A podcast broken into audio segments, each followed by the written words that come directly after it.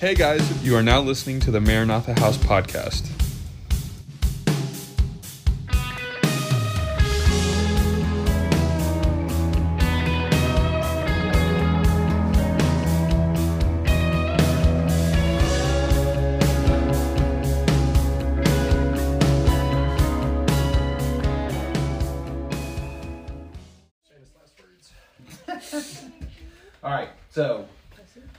I said, today we're going to talk about fasting. The whole reason this whole thing came up was we talk, we were talking vision the past couple weeks, and I think it was Erica uh, and I talked about fasting and doing like a church-wide fast.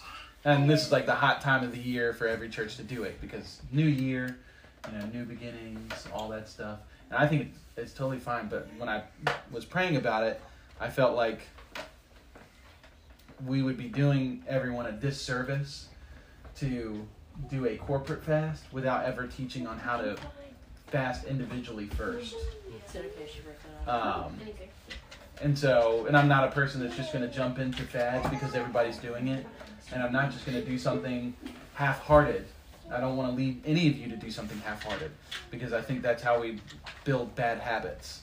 So, my goal today is to help teach each one of us about fasting, what that is, what that looks like, and um, why we should do it, how we should do it, how often we should do it, um, so that we can build a discipline in our hearts, mainly to glorify the Lord and to get closer with Him.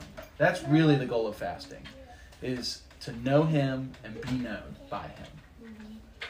Cool. Um, so, and I wrote down a whole lot of notes, which I'm never a note guy. So, we'll see how this goes. Very professional. Very professional. Uh, first, I want to ask a question, and you be honest. Uh, how many of you fast regularly? Raise your hand. Depends on what your definition of regular is. All right. So, how many of you fast weekly? How many of you fast monthly? Monthly. Probably. How many of you fast yearly? I haven't in a long time because I've been pregnant. Yes, and that's totally fine. Th- None of this is the shame. Yeah, yeah. There's also I'm not fasting food. There are other things that I fast from. Okay, yeah, that's an important distinction because I don't. No, I'm just kidding. Sorry. Kameron fasts between meals, so Oh, That was yeah. yeah, that's hilarious. Fast from hot. Yeah, I'm, I, I'm, I'm, I am the chief among sinners when it comes to this because. I've, I've fasted in pockets of my life. Meaning, I'll get really hyped up and be like, "Man, I should fast. Yeah, let's do it." And then I fast, and then I'm like, "Yeah, no more. It's too hard. It's too much work." And a lot of times when I've fasted before, um, instead of fasting properly, I'm sitting there just wallowing in self pity of, "Ugh, I really wish I could eat a cheeseburger. Holy crap! I just want a cheeseburger so bad," you know. And so I'm sharing this not from a place of you all need to fast like me because I'm really good at it. I'm not good at it. And that's why I want all of us to do this together and walk this journey together. And you were even telling me, I don't know if you're going to share this Yeah. later, but the guy that took a survey of his church, Yeah, were you going to share yeah, yeah. There, there's another church I listened to a podcast from them called Bridgetown Church in Portland, Oregon, and um, they they took a, a a survey of their church people, and it was like Thank you, though. two percent of people fasted regularly. Mm. You know, it was maybe like I don't think she it, I think it was like seventy five percent that didn't fast like at all. Can I see? A half of that didn't even know what fasting was. The other half did, just didn't practice it. Something along those lines. What I'm trying to make a point of is that fasting is not something we commonly practice in this modern Christian era. And so I think it would behoove us to go back and start fasting. Behoove. You like that? Behoove. Sounds like I'm like taking the hooves off a horse. Behoove. Or putting them on. Behoove is take them off. Behooved is praying for them to grow back. Yes. Anyway, uh, I have a couple quotes I want to share with you on fasting from other church people, other Christians, and I think they're really helpful um, just to get our head kind of in the right headspace of fasting. So, this is the first one. That's what I think fasting is at heart. It's an intensification of prayer. It is a physical exclamation point at the end of the sentence. We're hunger for you to come in power. So it's a cry with your body that says, I really mean it, Lord. This much how I hunger you. That's John Piper. Another one is fasting is more about replacing than it is about abstaining. Replacing normal activities with focused times of prayer and feeding on the Word of God. It's a guy named Gary Rohrmayer. Never heard of him, but good quote. I'll steal it. Uh, another John Piper quote The birthplace of Christian fasting is homesickness for God. Oh my gosh. That's a good word. Oh my gosh. The birthplace of Christian fasting is homesickness for God. Uh, here's another one. Whenever, whenever men are to pray to God concerning any great matter, it should be expedient to appoint fasting along with prayer. That's our boy John Calvin. Fasting helps to express, to deepen, and to confirm the resolution that we are ready to sacrifice anything, even ourselves, to attain the kingdom of God. And that's Andrew Murray. So, that's just a little, a couple quotes of just warming us up. We're going to go into some Bible verses to see the, the biblical basis for fasting, and we'll talk more about it. So, I'm going to pray real quick, and then we're going to go in. Yo. Her llama is behind you. Can Oh, I? Lord. Gosh. Oh, it's an abacus. No. Perfect. All right. Let's pray. my dad called. Father God, we thank you for today. We honor you and we bless you. Um, I just ask that you would show us, open our eyes, open our ears to hear and see your word and your truth and uh, the power of this practice of fasting.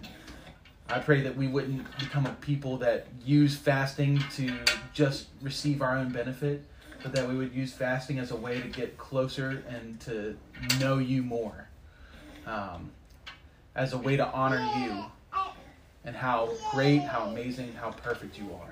So, um, just speak through me today, Lord. Let my words be your words, and uh, bless every person in here in Jesus' name. Everybody said, Amen. Amen.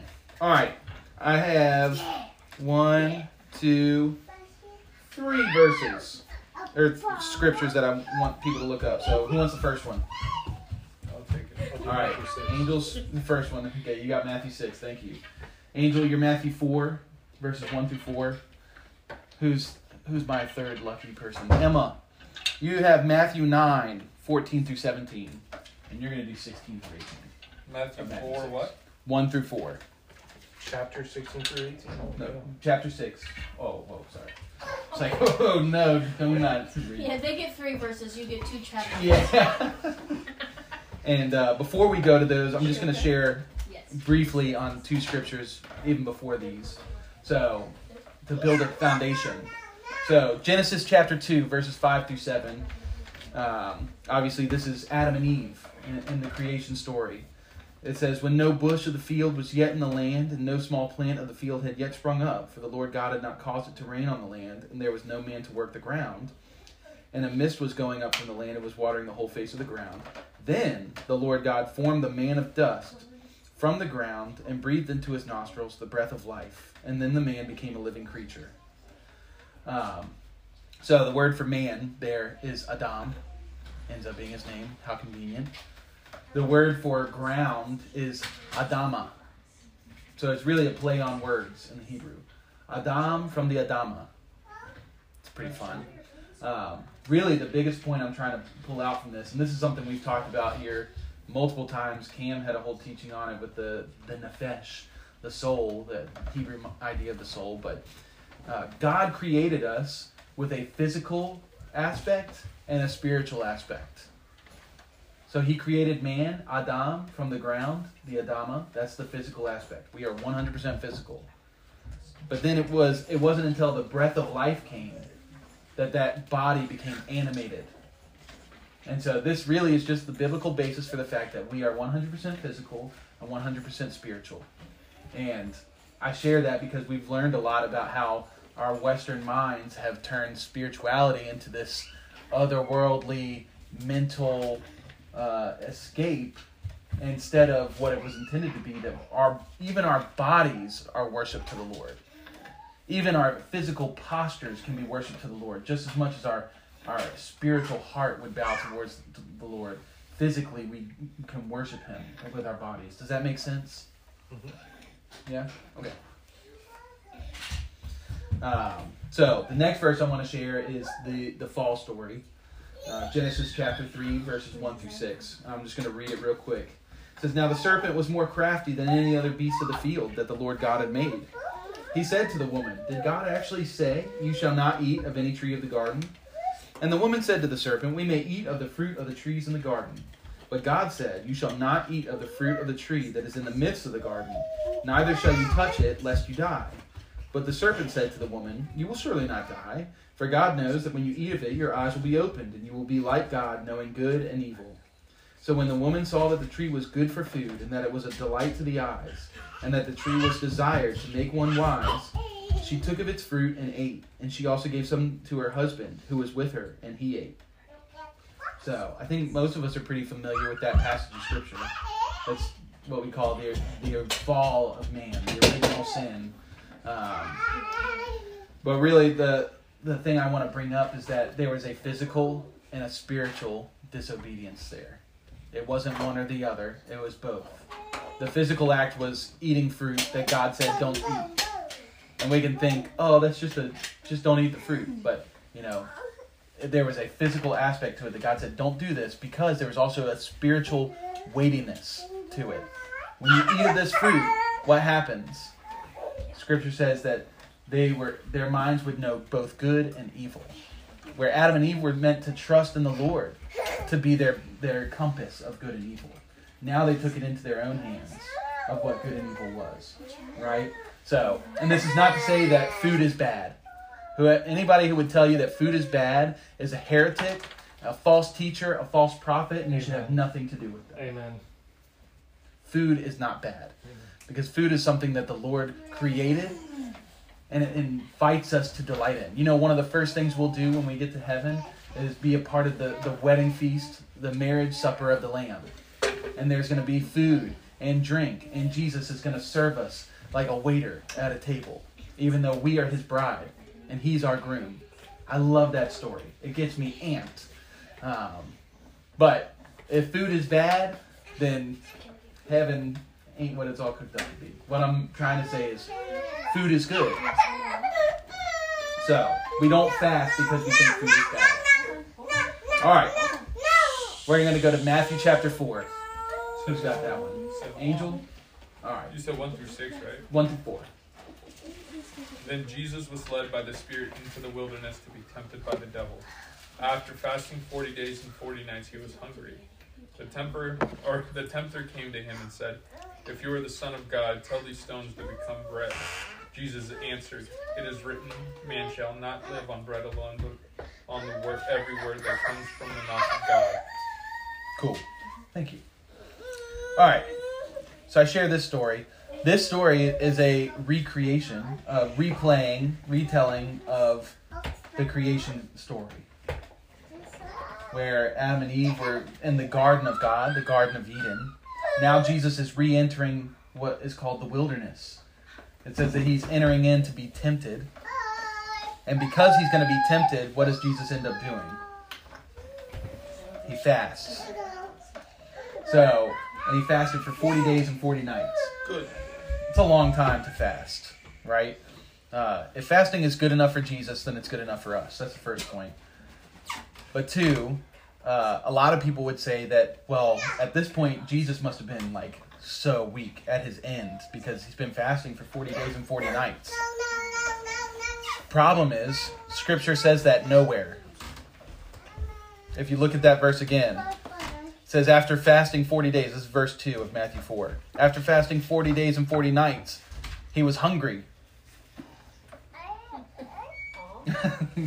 yeah, no doubt. Sure, he was hungry. It didn't say he was weak.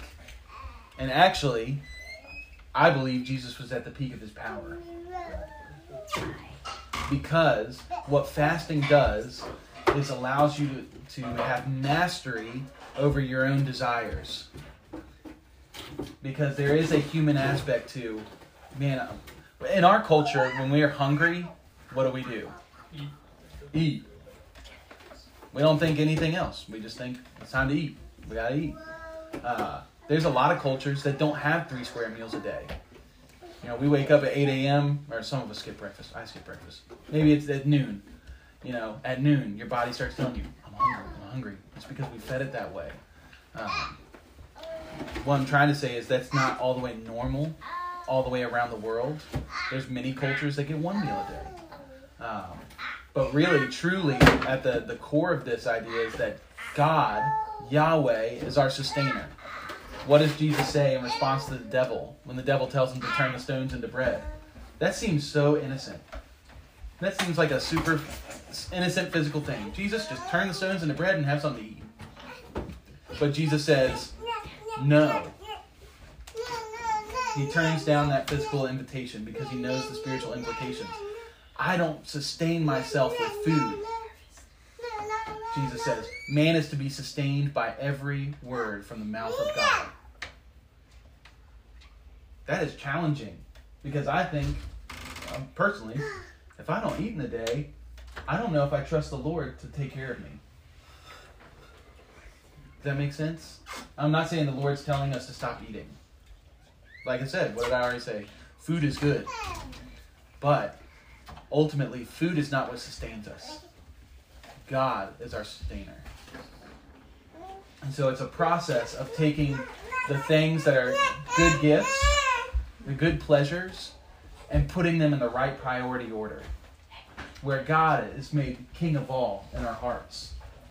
And then his gifts, his blessings, we don't put those over him. We put him over the blessings and the gifts. Does that make sense? Everybody tracking with me? Mm-hmm. Okay. Okay. Um, let me look at my notes and make sure I'm not uh, skipping over things. Oh. Um, yeah, and it's about mastering your own desires. I, I kind of started touching on that, but we cannot be a people that live by our own fleshly desires. Your body, not not that it's this bad, horrible thing, but it's been uh, let's say it's been homeschooled in the wrong home, is how I've heard it. It, it it's a our body is has sinful. It's called the flesh, a sinful uh, drive to it that wants to put things above the Lord, put things above God. And so we, as we're maturing in our faith, we practice this gift, this uh, practice of like sanctification is something people would call it, where we're we're um, working out our salvation and we're putting our flesh under submission. Um, and I think we need to do that even physically with something as simple as food. Our body should not be the one that dictates when we eat, if that makes sense. Cool? All right, we're going to go to the next part. Matthew chapter 6. Jonathan Broman, hit me with it.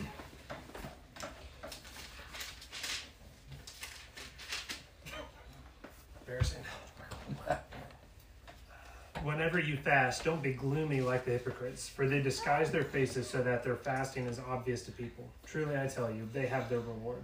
But when you fast, put oil on your head and wash your face, so that when you're fasting, so that your fasting isn't obvious to others, but to your Father who's in secret. And your Father who sees in secret will will, will reward you. Yes. Amen. So, this is like one of our first uh, teachings of Jesus on fasting. Um, I love this because, one, he just assumes that his disciples and his followers will fast. So, it, Jesus never commanded you must fast, but it is kind of assumed that you will fast. But at the same time, Jesus also assumes that we're going to mess it up. And that's really comforting to me. he says, when you fast, don't be like those guys. You're probably going to do it at some point. But this is how you should do it.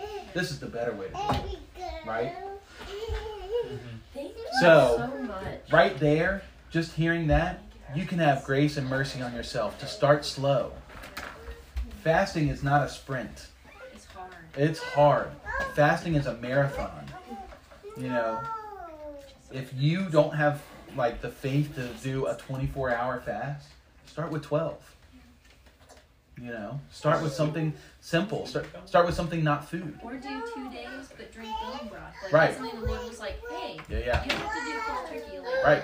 I literally, the Lord literally had to tell me how to do it because I was Yep. being so hard on myself. Yes. He was like, "Drink bone broth and cranberry juice. Yes. It's gonna be okay." And I was Yes. like, "Okay." Yeah. And I had to learn how to freeze myself, but it was pitiful in the end because I went to the Lord Right. being like, "I can't do it." And he's like, "You can, just do this." And I was Yeah. like, "Okay." There are Yeah. periods where I fasted like playing video games Yeah. because Yeah, yeah. it's, it's something that I do so often, but I shouldn't do it too often. It takes from your time. Yeah. You can feel it after a while. Yeah. I'm like, oh gosh, now I'm itching for it. Yeah. this isn't good. Yeah, I mean, they, that that's the biggest thing is that Jesus isn't holding fasting over our head as like, you either do this or I'm never gonna bless you, or you're only gonna. That that is not the Lord. What he's saying is start slow. You know, start somewhere. And really, the first thing Jesus talks about is not how to do it, but the attitude in which you do it. Right. Right? So what does he say? Don't be like the Pharisees. Because as we read, it says that the, the hypocrites they disfigure their face. They want to be seen by others. So they'll go out on I can imagine going out on the street and they're like they got the fake tears and all the different stuff, they're wearing their rags like Oh, woe is me. I'm obeying the Lord, but man is it hard. Like I, I know people have, that have done stuff like that, not with fasting, but with other things too, with the Lord. I'm just struggling so bad, and it's not like an honest uh, sharing of like I'm being vulnerable and wanting help. It's a way of showing off and saying like, "Look at me practicing weakness.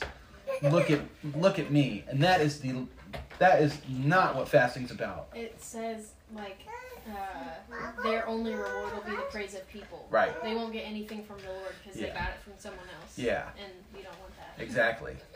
Yeah, I think he mentions that about prayer just right before this. Yeah, That's what I was gonna say. because the hypocrites were also going out on the street corners and praying aloud on the street corners. And he's like, I tell you, they have their reward. That that's reward in itself is being approved by man. Fasting is not something that men that you will get re- uh, rewarded by mankind. That's the point. If you get rewarded by mankind, that's it. That's all you're gonna get. If you go around and tell everybody I'm fasting, I'm fasting, and they go, "Hey, man, good job," that's all you get.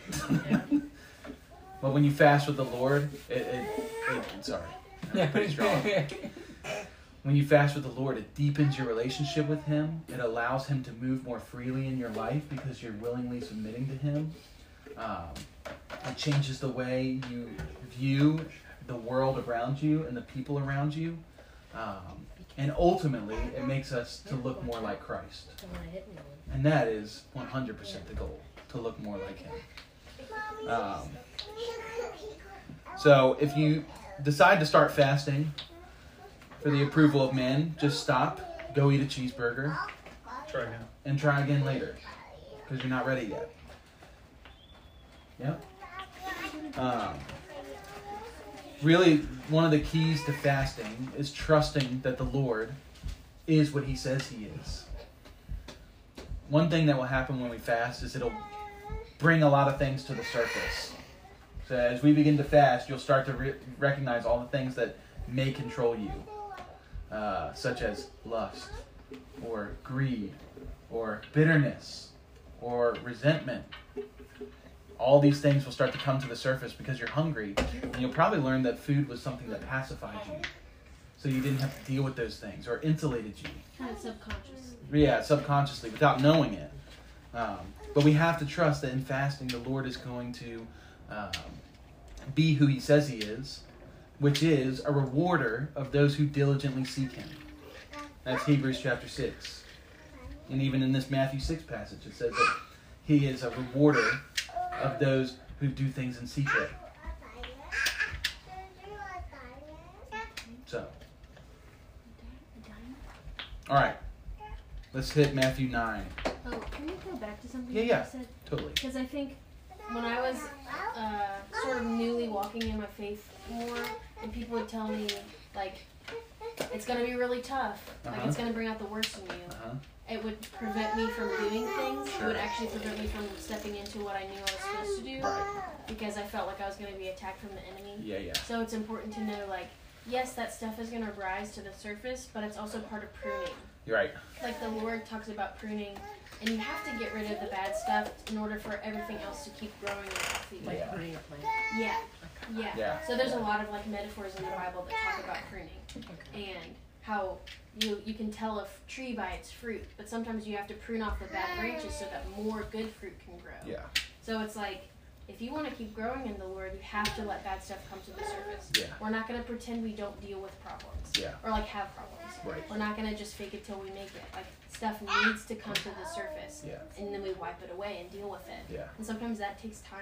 Yeah. But Yeah. And that there is hope. Like the Lord has everything you need to overcome any temptation you're faced with. So you're not alone in it. So it's a, just an encouragement to keep walking forward, right. even when the bad stuff does come. Yeah. Yeah. No, thank you for saying that. Yeah. I kind of jumped ahead of my notes, but that I have a whole section where we talk about Okay. that practically. But you're exactly right. Like, I wouldn't tell you to fast just because you're going to get persecuted and hated on by the devil. But I don't want you to go in it, into it unaware and think, oh yeah, it's just not eating, because it's way more than that too. Right. But the reward of fasting is so great. Mhm. Promise you. All right. Matthew chapter 9, verse 14 through 17. Then the, then the disciples of John came to him, saying, Why do we and the Pharisees fast often, but the disciples do not fast? And Jesus said to them, Can the friends of the bridegroom mourn as long as the bridegroom is with them? But the days will come when the bridegroom will be taken away from them, and then they will fast. No one puts a piece of unshrunk cloth on an old garment with the patch or the patch pulls away from the garment, and the tear is made worse. Nor do they put new wine into old wineskins, or else the wineskins break. The wine is spilled, and the wineskins are ruined. But they put new wine into new wineskins, and both are preserved. Cool.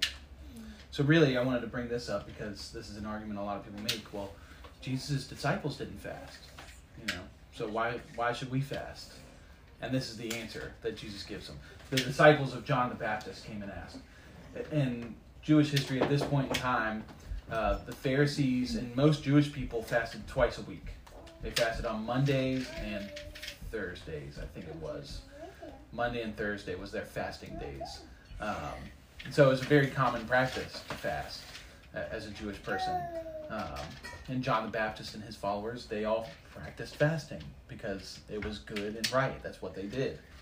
Um, so, but Jesus says, how can, what does he say? Can the wedding guests mourn or fast? Fasting and mourning is deeply connected.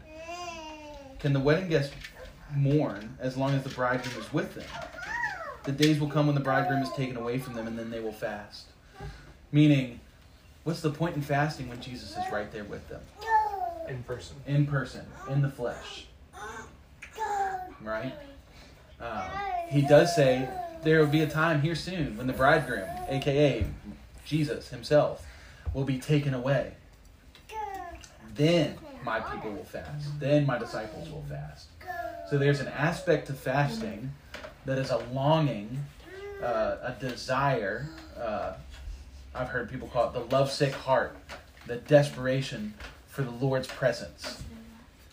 And not just in the uh, spiritual sense, but also the physical sense, which is, you know, the cry of our church, the reason we named our church what it is, Maranatha, which is Come, Lord Jesus. Your kingdom come, your will be done on earth as it is in heaven. We long for his return. We desire his return. And part of fasting is exactly that looking to the future, to his return. That one day I'm going to see him face to face. And so I'm going to practice for it now. So, Cam, you headed out? All right, man. We love you. Have a good rest of your day. We'll uh, message in the group about game night on Friday. We'll figure it out. Yeah, yeah. So. All right, then.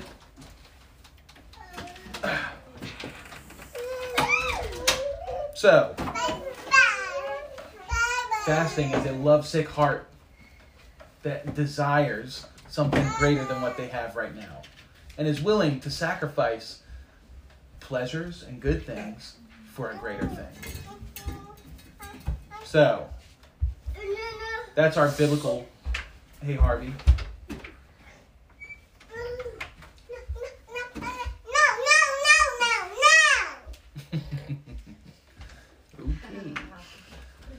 So, that that is kind of the biblical basis for fasting. Jesus said fasting was good. His disciples will fast and fasted in the Old, in the New Testament in the Book of Acts. It says it multiple times. Um, fasting is a practice that should be practiced, I think, by every Christian. Yes, exactly. And uh, I don't I don't think there's a time limit on it, a time frame on it.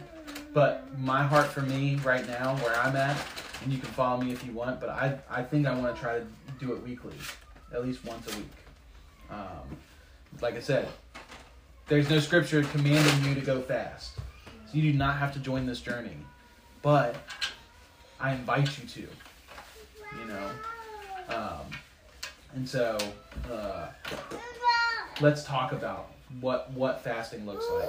So, number one, biblically speaking, to me, it seems that fasting is 99% of the time about food.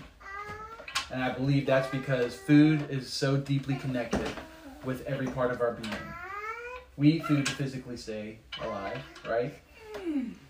When you're sad, what do you want to do sometimes? Eat. Because it helps soothe your emotions. There's something spiritual about eating when we share communion together, when we share a meal with people. It becomes an act of giving thanks. Right, exactly. It becomes an act of giving thanks. Eating food is connected with every part of our being. And so, I, but I've also fasted social media or fasted video games. And I think those those are good fasts. I think you can fast those things and receive a reward for that, if that makes sense. Because fasting can take from our time. But at the end of the day, I don't depend on video games or social media like I depend on food. You get what I'm saying? My dependence is so deeply en- entangled with food that sacrificing that causes me to depend on the Lord so much deeper. It's like a much higher stakes, if that makes sense. So, like I said, no pressure. Like especially too if you have a medical issue where like low blood sugar, you can't fast regularly because your body does not respond well to fasting. Don't do it. You can fast other things and the Lord will meet you where your faith is at. Because it's based around your heart motive. What, were you gonna say something? It's not like a. It's not because you don't have enough faith when you're not fasting food. Like there's a there's a health thing to that as well. That's what I'm saying.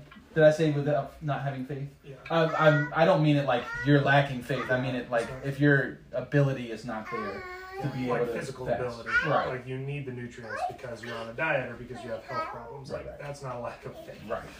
Right. That's Yeah, yeah, actually yeah. being more obedient and honoring to God. Yeah, it's taking No, care of you, it's yourself. like Yeah. So It is it? unless the Lord tells you to fast, because sometimes I feel like He could break it. But that's just uh, like you said. I agree with It's you. case by case. Do not go fast responsibly. That's my my new phrase. You know, fast responsibly. Um, number two, um, most of the time you should be drinking water while you're fasting. So, most fasts in in Scripture, they still drink water. Um, so don't go out there and just don't eat or drink for 40 days. You'll probably drop dead. We won't see you here anymore. We, we like each one of you. So, um, no, like fast food um, and drink water. Lots of water. Um, I've even heard too, like you were talking about drinking bone broth or even drinking like fresh fruit juices, Yeah. something like that, as you're building up your own faith to fast more, building up your ability to do so. Like, try that while you're fasting. Drink a fruit juice. You know, you're growing. You're you're building a muscle here. So it's very practical in a lot of senses. Um, Number three, fasting is a time to cease from food and to feast on the Holy Spirit. I, I wrote down, you say that again? yeah, yeah, yeah. No, fasting is a time to cease from food and to feast on the Holy Spirit. Um, every hunger pang you feel when you're hungry, when you're fasting, let it be a reminder that I'm doing this unto the Lord. And that, like, I, I use it as a reminder to just pray. Gosh, I'm feeling so hungry right now. Or I have a thought of, man, I should eat a cheeseburger. That's when I say, okay, cool, it's working, things are coming up, and I need to go back to my Father. And that's when I say, like, something along the lines of, like, Father, thank you so much. I don't need a cheeseburger today to sustain me. I don't need to go out and get something to eat because I want you. You are my sustainer. Right? Um, you'll probably have lots of other things come up too. But um, yeah, there's no set time for how long a fast should be. Sometimes it's a daily fast where you do like a 12 or 24 hour fast. Sometimes it's a, uh, you know, three day fast, two day fast, five day fast, seven day fast, 21 day fast, 40 day fast. You know, don't fast longer than 40 days. I think we can all agree on that. Uh, your body can go without food for a long time, uh, but I think 40 days is about the limit without food. Um, And I think even with that, like, you need to ask a doctor. yeah, even even then, if you're gonna do a 40 day fast, like please number one, don't go into it cold turkey because you'll get your butt kicked.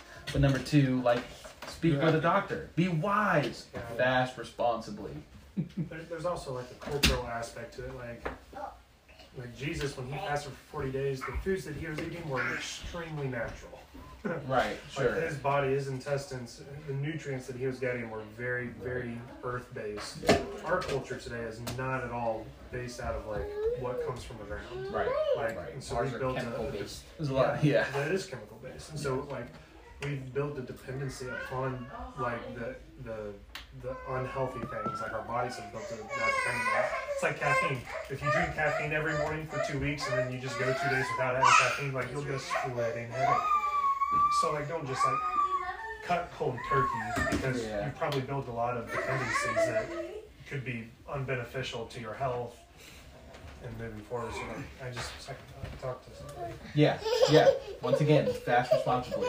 Yeah, Mr. Beast tried to do a 40 day fast, and he had to get like they told him he had Yeah. to get blood drawn Yeah. every three or four days. I love Mr. Beast. I love it. Yeah, I watch the show Alone a lot, which I love that show. But they'll go out into the basically it's a bunch of people go out into the middle of nowhere and have to survive as long as they can, uh, living off the ground and living off the stuff. And there's some people that are able to hunt and get deer and different animals and stuff, and then there's people who just don't hunt. They just set up camp and they just chill in their camp, and then they don't eat for like 40 days, and it is crazy to see how small a human being can get when they don't eat for that long. So please fast responsibly. Deuces Crawfords. We'll come back next Yeah, cool. We'll keep We'll be here. off with you guys until Bye, we move. I like that. Love y'all. All right, guys. See you later. So, um, next point: corporate fasts are biblical.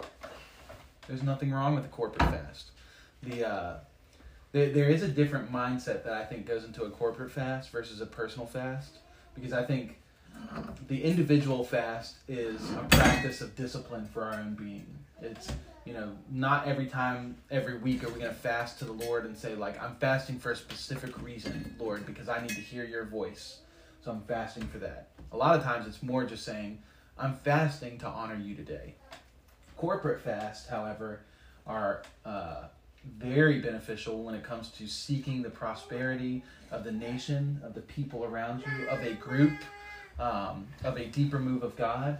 It's uh, there. There's plenty of results from corporate fasts where they work. Um, the Old Testament's full of corporate fasts. A lot of times the uh, the Israelites were called to fast before going into battles, and Esther was a big story where Esther, uh, you know, called on the nation to fast. I think I can't remember if it was three days or I, I can't remember. days. It was a few days, yeah. It was the whole nation to fast, basically to f- pray for like the Lo- the Lord to move on their behalf, for her to go in front of the king and make her request. Um, there's also in Leviticus talks about the uh, the practice or the atonement sacrifice that the Jews were supposed to practice each year.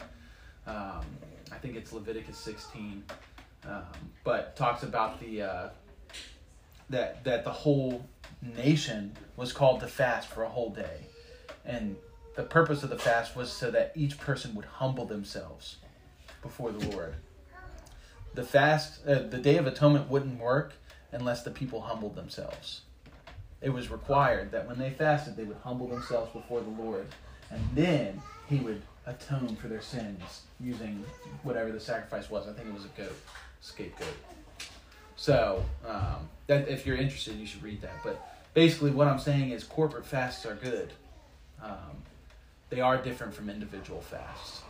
Um, so, um, and then one other thing I have written here is fasting can yield many fruits. You can get better direction, uh, stronger vision. Um, you can be given more power and authority, um, answers to prayers, lots of things.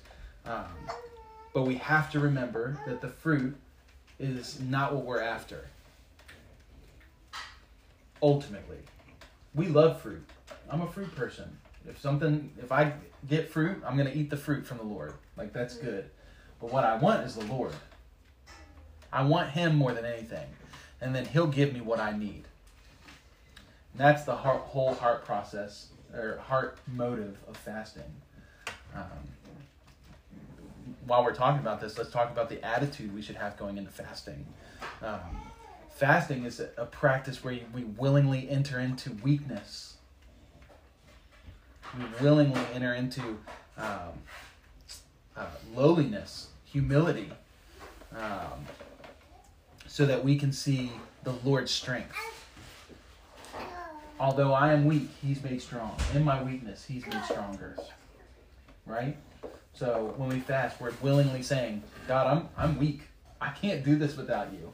And this is where the church is overcorrected in some ways because we teach a lot of good things about identity. Like, you know, you're worthy. Jesus said you were worthy of the sacrifice that he made to come and die for your sins. That's 100% true. But what it's done in a lot of ways is taught people that they don't have to do anything anymore. Like they can stop right where they're at. And I, while I'm saying that, it, it's true, but I don't want to just just get by. There's there's a dullness to that kind of spiritual life where I just say, yeah, Lord, count me worthy. I'll just sit back and wait till we go up there. If that's what you want, then do it. But um, I want more. I want my life to be a complete reflection of Him. I want to look just like Christ.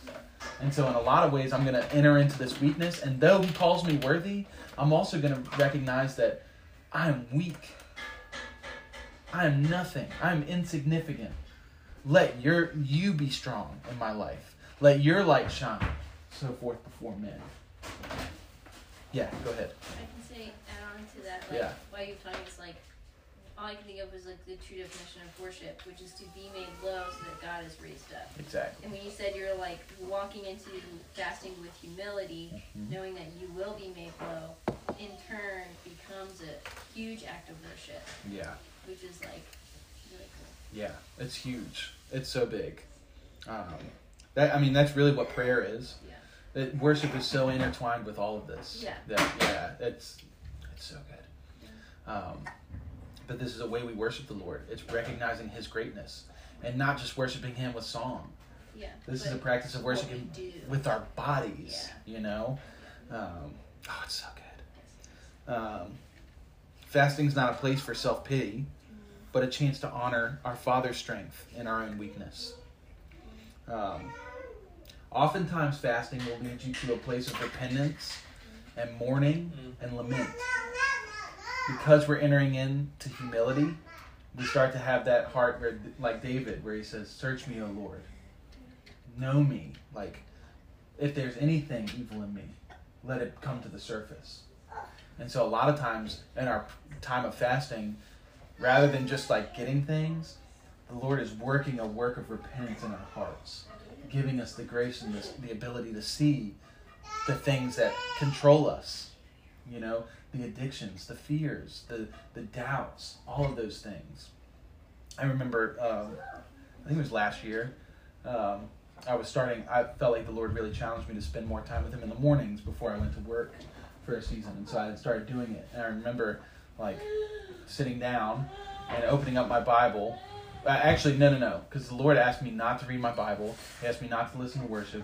He asked me to just sit in solitude with Him. And that was so hard because as soon as I sat down, one, I'm just tired. Because I'm getting up early. But two, I start having thoughts of, am I even hearing from him? Did I even hear his voice? Then I'm like, he's not even listening to me. I, I, and then four, I'm like, I'm not doing enough. I should be reading my Bible. I'm being too hard on myself. And then five, I should probably be worshiping right now. Shouldn't I be doing something? My mind is racing. I'm telling you, like, thoughts are all over the place. And what the Lord started sharing with me is like, this is why I want you to sit in my presence because you are troubled with so many things. And I want to be the one that you bring those things to. I want you to relax with me. This is when the Lord was teaching me how to come out of a lot of the anxiety that I've struggled with. And I'm still struggling with lots of anxiety, let me tell you. But I'm learning how to put it on Him. And so, uh, this is no different with fasting. When you fast, you're going to become aware of things. It's going to be really hard at times. Um, but the, when the things come up that's really good, you should rejoice in that. That, you know, oh my gosh, I'm having doubts. There's when I see that doubts are coming up out of my heart, that means, okay, God's doing the work. He's pulling the doubt up and he's faithful to give me grace to believe. For every fear that I have, he's faithful to give me boldness and courage to overcome. And so, but that stuff has to start coming out, right? So that's part of the process of fasting is repentance, lament, um, mourning, all those things. Um, our culture doesn't really like this, even church culture.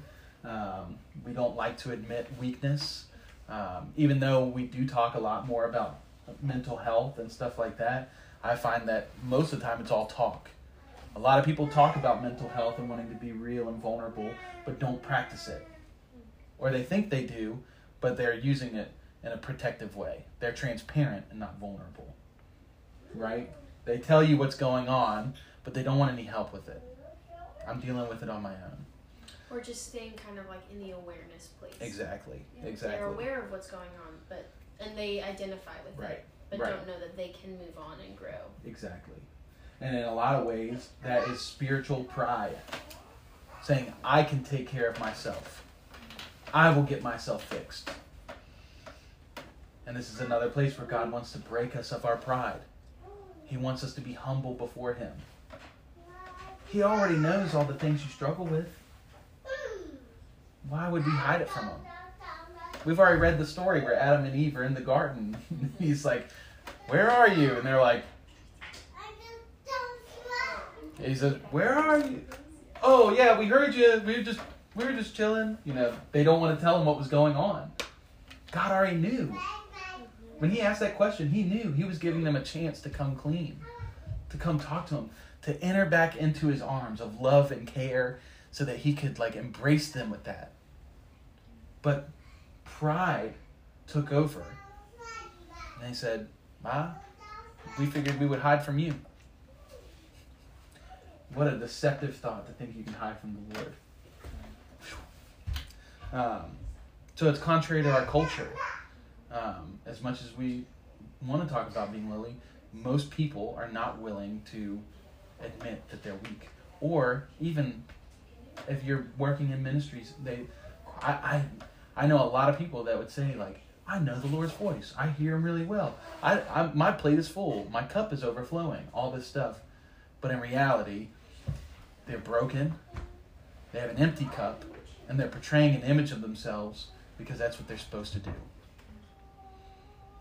And the Lord is not trying to just uh, expose to hurt you or to tear you apart. And he's not a vengeful God. He wants to expose, he wants to pull those things out so that he can put good things in. Right. So that you can live a life that's full, overflowing pressed down, shaking together. Um, so, Richard Foster wrote this book called Celebration of Discipline. It's like one of my favorite books. Um, but he talks about fasting, and he says fasting will bring to the surface all those things which control us. And uh, there's another guy, Dallas Willard. He says that fasting will pr- prove humiliating to us as we discover how much of our peace depends upon the pleasures of eating. It may also bring to mind how we use food pleasures to deal with the discomforts caused in our bodies by faithless and unwise living and attitudes. Fasting will show us how sneaky and cunning our body is in getting its own way against our strongest resolve. Who was that about? Dallas Willard. That's actually like really good because I know like there's so many tendencies we probably become numb to and like what I guess you could call it toxic eating habits Yeah. that become so normal. Oh yeah. And then once you like stop, you're like, gosh, that does make me make me feel sick, or like it's bad for me, like X Y Z of like ways where you kind of just go into the motions of what is normal, but is what is like essentially like harmful. Harmful. Right. Yeah. That's really good. Yeah. Yeah. So, yeah, that quote wrecked me when I heard it. I, was, I shared it with Mo, and she, we both were like, darn, that's so good. Um, so, uh, with all this, I, I want to encourage you that fasting um, is a way to mature, it's a way to grow deeper with the Lord, it's a way to hear His voice better. Like, there's so many good things about fasting. I know I've been kind of heavy handed about like all the things that are going to come up, but trust me, like, I think, I think if we can fast regularly, we'll stop having a lot of those doubts that we have. Um, really interestingly enough, if you struggle with sexual sin, lust, pornography, any of that stuff, I guarantee you when you start to conquer your body's uh, appetites for food, you'll find it a lot easier to conquer sexual sin. They're deeply intertwined. Deeply. And so, um, I encourage you with that. Like, this is a practice where we we get to be back in control. And when we take control, we relinquish it to the Lord. But we take control away from our, our, our flesh and the enemy. So, um, and I want for us to like, I, I heard it in a podcast this week that I thought was it just like, it's like my heart. Um, is that like there's a lot of times when we come to the Lord when we're spending ti quiet time with Him, and we come with our plate, and we just bring it to Him, and a lot of times He'll fill it with a feast. You know, lots of food. You know, we'll be reading Scripture and we'll read something and we'll go, dang, that's crazy, and it's like exactly what I need to hear. Or He'll speak a word to you of like, son, I love you, daughter, I love you, and just speak exactly what you need to hear, and you walk away with your plate full. And when, it, when I walk away, I'm like, thank you, Lord. You're so faithful. And then there's other times when I come to the Lord and I'm like, here's my plate. I need to hear from you. And I leave that place with an empty plate. And I want us to view those, I want me, this is my personal wish, but I want this for all of us, that even in the times that we have an empty plate from the Lord, that we walk away with the same gratitude. That we walk away saying, Thank you, Lord. Because right now you didn't put any food on my plate, but that means you're just preparing a bigger feast for me for the next time. Because you are a God who diligent rewards, diligently rewards those who seek him. You are a God that promised that if I knock, you're going to answer. You are a God that hears me, that's with me, that loves me, that wants to be one with me. You are not going to leave me empty. And even though my head might be spinning saying, he's not real, you know, isn't that funny that that's the first thought that comes to our mind? It's like either he's not real or I'm not listening, you know, and there's a persistence to fasting that the Lord honors. Um, so that is pretty much all I have. I'm like I said, if if y'all want to go on this journey together, we can do it. I I personally am going to try to fast weekly And I'm not saying that to say, look at how good I am. You know, that's the this isn't false pride. I'm going to be honest about when I fast. I'm not going to go around telling everybody when I'm fasting. Um, but I, I, the early church fasted two days a week. They fasted on, I think it was Wednesday and Friday, because they said don't fast on the same day as the heathens, the Jewish people. So they specifically fasted on different days. Um, but like, I'm gonna try to fast weekly to start off, and I'm gonna do. Angel makes fun of me for this, but lunch to lunch, meaning I'll fast. I'll eat lunch one day, and then I'll fast from that lunch to the next day lunch, twelve to twelve. So I still get two meals or meals in that day. So like Monday morning, I eat breakfast, and then I eat lunch, and then I don't eat until Tuesday at lunch. It's 24 hours. Yeah, part of that I'm sleeping, but you know what? I'm building habits. I'm building up my ability, building up my faith to trust Him more. Well, if it's 24 hour fast, either way, you're going to sleep. Right. Exactly. So whoever judges you. And then Yeah. what do you do at, at the end of that 24 hours? You Break fast. And then do you do it again? Probably the next week. Oh, there's- And and really, I'm just going to depend on. It's going to depend on uh, how I am hearing from the Lord, like what He's inviting me into. If I feel like He's like, "Hey, man, you want to try a three day fast?" and you be like, "No, but yeah," you know. Uh, It's just like with running. Like you don't start running five miles just out of the blue, or maybe you do and you screw yourself over. But like you build up your endurance, yeah, and then your times get better, and then you get stronger, and then you go for longer distances. Yeah, yeah. It really is a, a sprint. yeah, yeah. And that's the other thing too. I've seen a lot of people struggle with this because they they're like, "I'm waiting on the Lord to tell me when to fast," and I think that's wrong. I don't think it's wrong to wait and hear from the Lord, right? But like the Lord never commanded us to fast in the first place. Fasting is a response of our own heart towards Him. It's like worship. It'd be like the Lord asking us to give extra, you know, all the time. Like, or, or I, I don't know. The Lord desires you to give freely of your own heart to Him. That's why He gave us free will. Free will? Right. Free willy. He desires for us to give willingly. I brought the story up last week, but David, when they bring the tabernacle back into Jerusalem after it's been gone for so many years, the priests sacrifice the, the animals in front that, you know, cover the bases, right? It, it pays the debt. But then David is so stoked about it that he's like, slaughter more. God. He's sacrificing more and more animals to the Lord because he's overjoyed. He's full of gratitude and thanks, saying, God, thank you for this gift of your presence, the tabernacle coming back into our midst. And so, um, I would just encourage you, you know, obviously pray about when, when to fast and stuff like that, but also, like, this is something you get to do out of your own heart towards the Lord. Like, if you feel like you haven't heard from Him, you say, you know what? I'm to go do it because I know the Lord will reward me when I do it in the right way. Um, so, does anybody have any questions? Any comments or concerns?